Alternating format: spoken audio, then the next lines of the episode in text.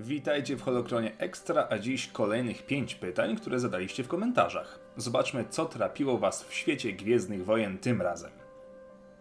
Jak Lord Vader korzystał z ubikacji? Pytanie z serii bardzo dziwnych, ale jak zawsze odpowiadam. W odcinku Jak działa pancerz Vadera mogliście się przekonać, że jego strój to gigantyczny, mobilny system podtrzymywania życia.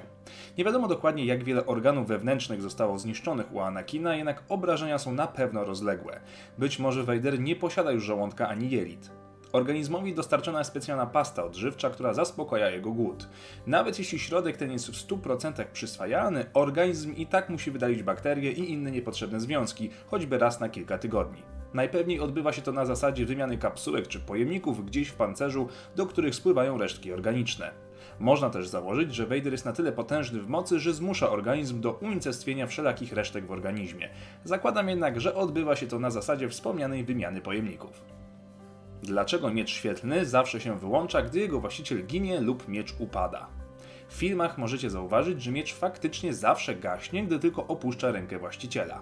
Spowodowane jest to tym, że każdy Jedi budując miecz umieszcza w nim przycisk śmierci, z angielskiego Dead Man Switch.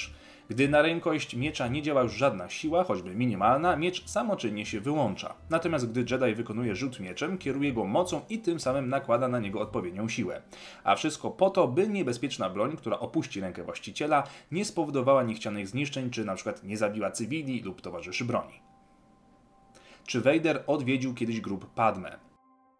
Tak, ale nie wiadomo kiedy dokładnie. Na jednej z kart z serii Star Wars Galaxy Series 7 mamy ilustrację, na której widzimy Vadera odwiedzającego sarkofag swojej dawnej miłości.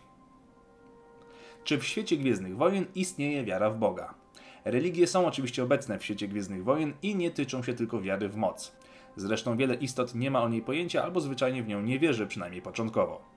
Rasa Keshrir wierzyła w istoty zwane Skyborn, które walczyły ze złem w odległych mitycznych latach, a ich krew spadła do oceanów i tak powstały lądy. Imperium Sea Ruvi również posiadało rozbudowany system wierzeń, posiadając nawet swoją własną świętą księgę zwaną Gnocz.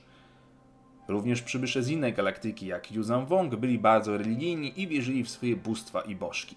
W oryginalnej trylogii także możecie zobaczyć przedstawicieli grup wyznaniowych. W pałacu Jabby przerażający pająk to nic innego jak mnich zakonu Bomar. Ich mózgi przenoszone były do pojemników, które z kolei podczepiane były pod zrobotyzowany stelaż. To właśnie w ich klasztorze urzędował potem Jabba i łaskawie pozwolił im zostać, zważywszy, że mnisi nie robią nic innego jak kontemplują i rozmawiają ze sobą za pomocą telepatii. Dlaczego Chewie nie powiedział Luke'owi, że znał mistrza Jodę? Odpowiedź jest bardzo prosta. Gdy powstała historia klasycznej trylogii, nie istniały jeszcze prequele.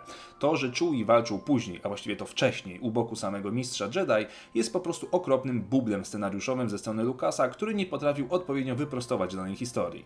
Zresztą takich smaczków jest w historii Gwiezdnych Wojen o wiele więcej, choć wiele z nich jest pokrytych odpowiednimi łatami w postaci Expanded Universe, czyli dzisiejszych legend. Dzięki za pytania, zadawajcie kolejne i lajkujcie te, które najbardziej chcecie zobaczyć w kolejnym odcinku Holokronu Extra. Dziękuję za oglądanie, zostawcie suba na kanale i niech moc będzie z Wami.